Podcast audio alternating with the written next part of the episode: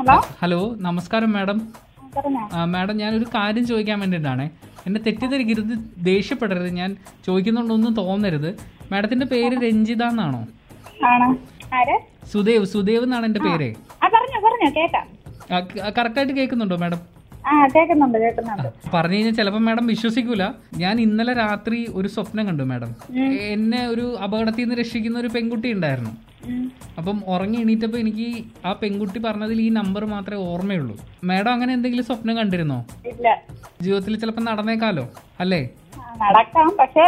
നമ്മളെ നമ്മളെ തന്നെ ആയിരിക്കണമെന്നില്ലല്ലോ ആണ് ആ, അത് എന്നാലും മാഡം സ്വപ്നമൊക്കെ കാണാറുണ്ടോ മാഡം ആ, കാണാറുണ്ട് ആ ഞാനും ഒത്തിരി സ്വപ്നം കാണാറുണ്ട് മാഡം ആ പറഞ്ഞോ ആ മാഡം അപ്പം